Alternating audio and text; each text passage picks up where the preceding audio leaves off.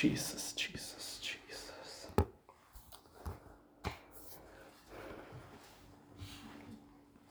Hallelujah.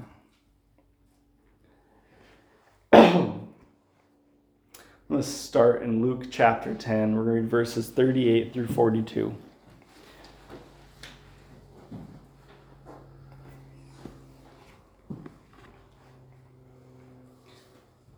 Everyone will spend eternity somewhere.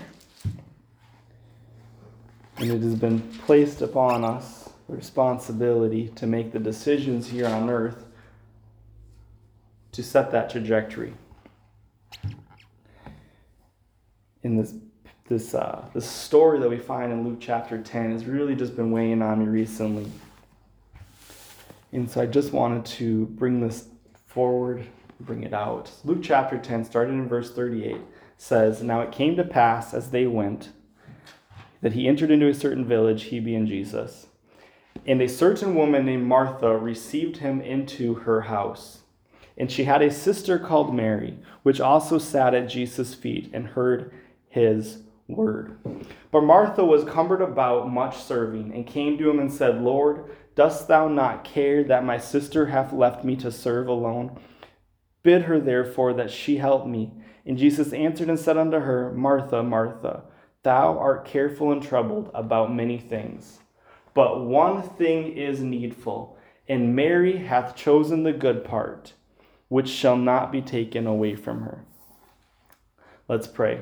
Lord Jesus, we thank you again one more time for bringing us together today. God, we thank you that we're able to come together and study your word openly. God, we thank you that we're, come to, that we're able to come together publicly and, and worship you, that we don't have to hide our faith. God, I ask that your word comes forth today. God, you know that I'm not worthy of, of sharing your word. I mean, you, you know that I can't come up with your words on my own. And God, I'm asking that you would allow your word to go through me today, God, that I would share your message with these people, not my own opinions, Lord, but what you would have to say to each and every heart with us today. In Jesus' name, amen. You may be seated. My title today is simply titled One Job. You had one job.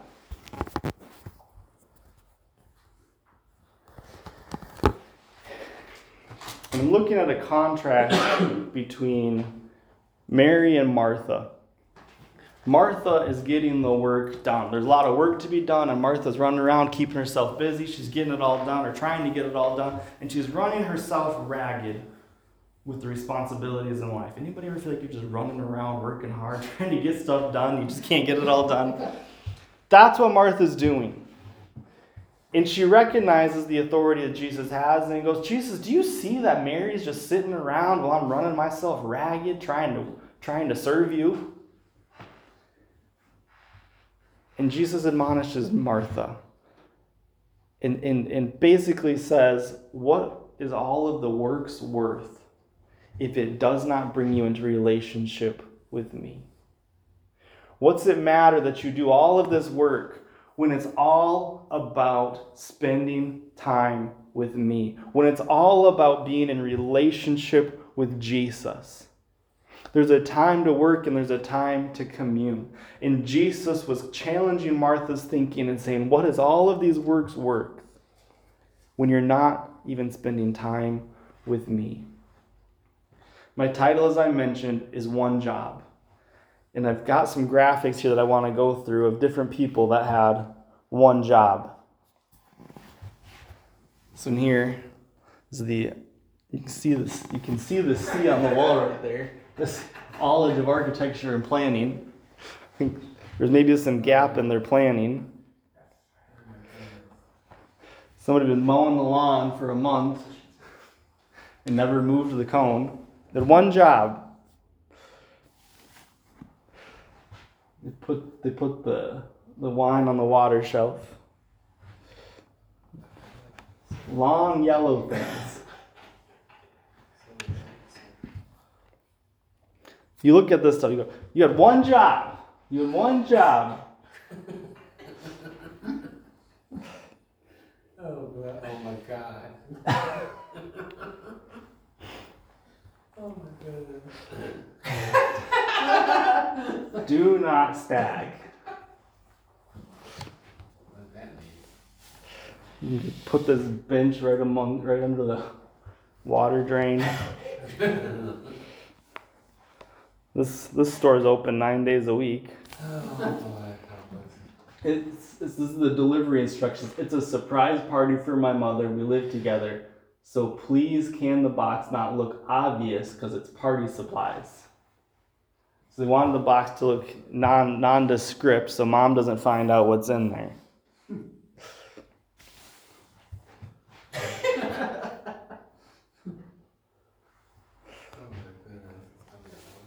Somebody put the shirt on the mannequin. the cell phone here, they're advertised that it floats. You see it here in the bottom of the aquarium. Phone had one job. This is the last one I have. It's a boy. It's Prince's colors, pink.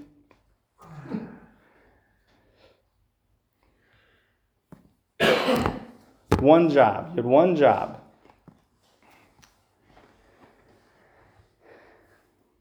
So these are examples of people had one job and they messed it up. You can mess things up even when you only have one job. But we have one job, and that is to worship God. Our one job is to get ourselves to heaven. Our one job is to maintain that relationship with the King of Kings and the Lord of Lords. And I've done the study a couple times on what heaven's going to be like, and so I'm just going to hit the highlights. We're going to have white robes, clean, immaculate. I like the color white. We'll never be hungry in heaven. No more hunger. No more hunger pains. No more ever being thirsty. The sun's not going to beat its heat down on us. There's going to be no tears in heaven. And we will eternally be in God's presence. There's no death in heaven. There's no sorrow in heaven. There's no pain in heaven. There's many mansions, but it's never night. I want to spend eternity in heaven. I want to spend eternity with my Creator. I want to flip to John chapter 3. There's a lot packed into this chapter, and we're just going to kind of go through it and, and break some of it out. In John chapter 3, there was a man by the name of Nicodemus that comes to Jesus because he's got questions. He's recognized the authority that Jesus has. He's recognized the conduct and the way that Jesus handles situations. So in John 3 1, so there's a man of the Pharisees named Nicodemus, a ruler of the Jews. The same came to Jesus by night and said unto him, Rabbi, we know that thou art a teacher come from God. For no man can do these miracles that thou do except God be with him. So Nicodemus is, is recognizing that Jesus possesses the authority of God. And, and Jesus almost just sideswipes the entire conversation and skips ahead a few pages and says, Jesus answers unto him, Verily, verily, I say unto thee, except a man be born again, he cannot see the kingdom of heaven. Nicodemus is coming to Jesus and he's, and he's, he's acknowledging his authority. And Jesus just cuts right to the point and says, Unless you become born again, you cannot see the kingdom of heaven. And Nicodemus saith unto him, How can a man be born again when he is old? Can enter a second time into his mother's womb and be born? And Jesus answered, Verily, verily, I say unto thee, except a man be born of water and of the Spirit, he cannot enter into the kingdom of heaven. That which is born of the flesh is flesh, that which is born of the spirit is spirit. So you have to have a fleshly birth and you have to have a spiritual rebirth in your life if you want to go to heaven. Marvel not that I said unto you that you must be born again. The wind bloweth where it listeth, thou hearest the sound thereof, but cannot tell whence it comes and whither it goes. So is every one that is born of the Spirit. And Nicodemus answered and said unto him, How can these things be? And Jesus answered and said, Art thou a master of Israel, and knowest not these things? Verily, verily, I say unto thee, We speak that which we do know and testify that we have seen, and ye receive not our witnesses. So Jesus is telling Nicodemus that, that we've got people that have seen things and they're testifying about it, and yet people aren't even listening to them. If I have told you of earthly things and ye believe not, how shall ye believe if I tell you of heavenly things? So Nicodemus is asking Jesus about these things, and Jesus is challenging Nicodemus' thinking a little bit. And he's challenging Nicodemus and saying, when people are coming to you and telling you that we've seen physical miracles happening on earth and you don't believe them, why would you believe me when I start telling you about spiritual things that don't have any physical application that you can't understand? And no man hath ascended up to heaven that he may come down from heaven, even the Son of Man which is in heaven. And as Moses lifted up the serpent in the wilderness, even so much the Son of Man be lifted up. That, that whosoever believeth in him should not perish, but have eternal life. For God so loved the world that he gave his only begotten Son, that whosoever believeth in him should not perish, but shall have everlasting life. For God sent not his Son into this world to condemn the world, but that the world through him might be saved. Jesus challenged a lot of people in the Bible. Jesus questioned a lot of people and their actions in the Bible. Jesus told people in the Bible to live life a different way. But what Jesus is clarifying to Nicodemus is I'm not here to condemn people. I'm not here to beat people down. But out of my love for the world, I'm trying to show you the better way to live. I'm trying to show you how to bring your life into communion with God. For uh, uh, verse 18, he that believeth on him is not condemned, but he that believeth not is condemned already, because he hath not believed on the name of the only begotten Son of God. And this is the condemnation that light is come into the world, that men love darkness rather than light, because their deeds were evil. For every one that doeth evil hateth the light, neither cometh to the light, lest his deeds should be reproved. But he that doeth truth cometh to the light, that his deeds be made, made manifest, that they are wrought in God. When people are doing evil, they like to hide in the dark. But truth and things of God are not afraid of being brought to light. If it's something that you want to keep secret, if you've got things in your life that you're like, yeah, I don't want people to know about this, it's probably not glorifying to God. That's a good indication that something does not glorify God when you have a when you have secrets buried down in your life. But we have one job, church. We have one job, and that is to bring ourselves into communion, into relationship with God. He's coming back for a church that is looking for Him. He's not coming back for a church that says, okay, these are all the rules. I got to make sure I dot all my I's and, and, and, and, and uh, or, yeah, dot all my I's and cross all my T's, make sure I'm doing everything right. What He's looking for is people that love Him enough to seek out and align their lives with His perfect plan.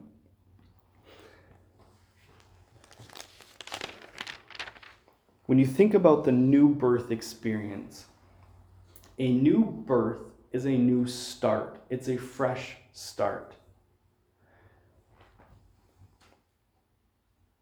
You go through the new birth process through water baptism and then filling the Holy Ghost. As you do that study, you recognize that is what it's referring to.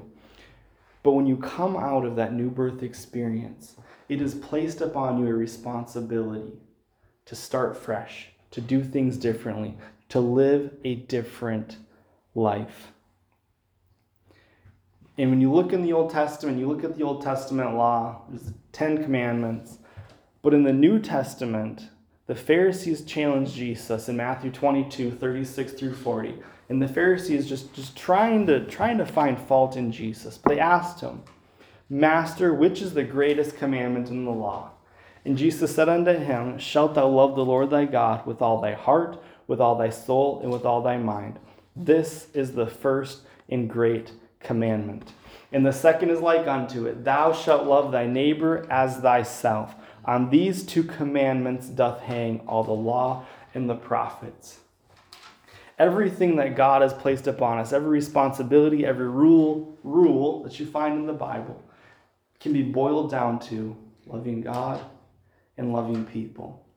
God is love. And so when we have that love, we're reflecting God. But, but when you're thinking about your behaviors in life or activities, you're trying to figure out what's God really think of me doing this. Ask yourself that question. Does, does this bring me closer to relationship with God or farther from my relationship with God? Does this bring me closer to my relationship with people or farther from my relationship with people? Things of God or God's plan is for us to love God and love people. Ephesians 5:27 says that he may present himself a glorious church, not having spot or wrinkle or any such thing, that we should be holy and without blemish. The church that he's coming back for, that he's going to rapture out of this world, is a church that is chosen to be separate and to be holy. A church that wants to live a separated life, a holy life. Holy means separated. This is my object lesson from a couple months ago. We are talking about separation. And I took some mulch and I put some Doritos in there. Who likes Doritos? I like Doritos. And I like mulch in my rock bed, but I don't like them mixed. I don't want Doritos in my rock beds or my, my flower beds, and I don't want mulch on my dinner plate. We're called to be separate. We're called to be holy. We're not called to try to fit in. We're called we're called to try to fit in with God's plan. We're not tried to called to fit in with the world's plan. All right. We're called to live that separated life. But we're human. Humans make mistakes. God is coming back for a church without spot and wrinkle, as one that's holy, without blemish. That's what he's looking for. So we have to keep cleaning out, cleaning ourselves up. We've got to keep wiping those blemishes off. We've got to keep working those wrinkles out. We've got to keep washing the spots out of our life. And it's an ongoing process because as humans, we make mistakes. It's part of being human. Just because you make a mistake does not mean that you're irredeemable. It just means you need redeemed again and again and again. And we have to keep coming back. 2 Peter 1 2 through 11. It's one of my favorite passages because it, it gets to the point of what is referred to as living a fall proof life. Grace and peace be multiplied unto you through the knowledge of God and of Jesus our Lord, according as his divine power hath given unto us all things that pertain unto life and godliness through the knowledge of him that hath called us to be to glory and virtue, whereby are given those exceeding great and precious promises, that by these ye might be partakers of the divine nature, having escaped the corruption that is in the world through lust. And beside this, giving all diligence, add to your faith virtue, to your virtue knowledge, to knowledge temperance, to temperance patience, to patience godliness, to godliness brotherly kindness, to brotherly kindness charity. So he gives a whole list of things there. And he says, For if these be in you and abound, they make you that ye shall neither be barren nor unfruitful in the knowledge of our Lord Jesus Christ. But he that lacketh these things is blind and cannot see afar off, and hath forgotten that he was purged from his old sins. Wherefore, the rather, brethren, give diligence to make your calling and election sure. For if ye do these things, ye shall never fall. For so an entrance shall be ministered unto you abundantly into the everlasting kingdom of our Lord and Savior, Jesus Christ. Add to your faith virtue, virtue knowledge, knowledge temperance, temperance patience, godliness, brotherly kindness, and charity. Faith is the foundation of your relationship with God. You can't come to God unless you have faith. You have to have faith and understanding in the things you cannot see. You have to believe in things that, that are not tangible. You have to have faith to come to God. You have to put your faith in God's word. You have to put your faith in God's plan. Virtue is what gives man his worth and efficiency. Virtue is integrity. Virtue is what we do when nobody's looking. Backing up a little bit, we just talked about things that are done in secret. How do you conduct yourself when nobody's looking? Do the things that you do in the privacy of your home things that you're comfortable doing in public? Or do you have secrets? Do you have secrets, things you don't want to get out? Those are little things that you can identify. And you may look at things, and I've, I've used this illustration before, but I've scrolled through Facebook before and made sure I had my volume turned all the way down because I don't want people to think that this video that just starts playing with some crude language, I don't want people to think I listen to that well, I shouldn't be listening to it then. You know, you know, and, and I somehow can justify different things in my mind, but the things that we do in private or the TV shows that we maybe allow ourselves to turn on, go, well, you know, I'm strong, I can put up with this. There's a whole other thing. When you start trying to, when you start telling yourself, oh, I'm strong enough, I can handle this, you've already lost. You've already lost a battle. Knowledge. So you're building you're building these different these different pillars of your of your walk, which are become a protection for you. So you got faith, your unfailing faith in God, your integrity, knowledge is the continuing study of God's word. The more we study God's word, the more we understand about God's plan, the more we understand how all of the pieces fit together. A question I hear popular, especially today, is is the Bible talks about loving people, but then you judge people all over the world and you tell them that they're rotten, terrible sinners. Well, telling somebody they're rotten, terrible sinner is not loving. But as a church, we have to take a stand for God's word. But when you start reading God's word and you start understanding, there is a way to, with love, apply that to the way that we address conflict. There's a way that, to, to address, um, to help guide people and encourage people, and encourage, not condemn, but to encourage people to make different life choices that lead to a flourishing life, that lead them closer to God. So you got faith, you've got your virtue, your integrity, you've got knowledge as you continue studying, then you've got temperance. Temperance is simply self control, it's self discipline. It's living a life where you have your fleshly desires in subjection to your higher, higher will, to what you know needs to be done. There's many things in life we know we need to do or know we shouldn't be doing, and yet we give into it because it feels good, because we want to. And so, the, the, so this, this, this fourth, the for fifth one here that we're talking about now is temperance is that self control is being disciplined to restrain yourself, to restrain yourself from doing things that you would want to do, and discipline yourself to do the things you don't want to do. Then it's patience, which is enduring through the storms, the trials, when life gets turned topsy turvy. Godliness, living a holy, separated life. And the last two are brotherly kindness and charity. It's being kind to your brothers and loving those. Charity is love that gives without a response. So brotherly kindness, so the last two out of all of those are both love. Brotherly kindness and charity. I would consider both of those love. Let's all stand. We have one job, church. We have one job. And it's easy for us to get wrapped up and tied up in trying to do all the things that we need to do. But what's really been on my heart recently is just getting back to the basics, getting back to that relationship with God, getting back to loving God. And so as we enter back into the time of worship, in the, in the, it's only 11:30. We're doing great on time.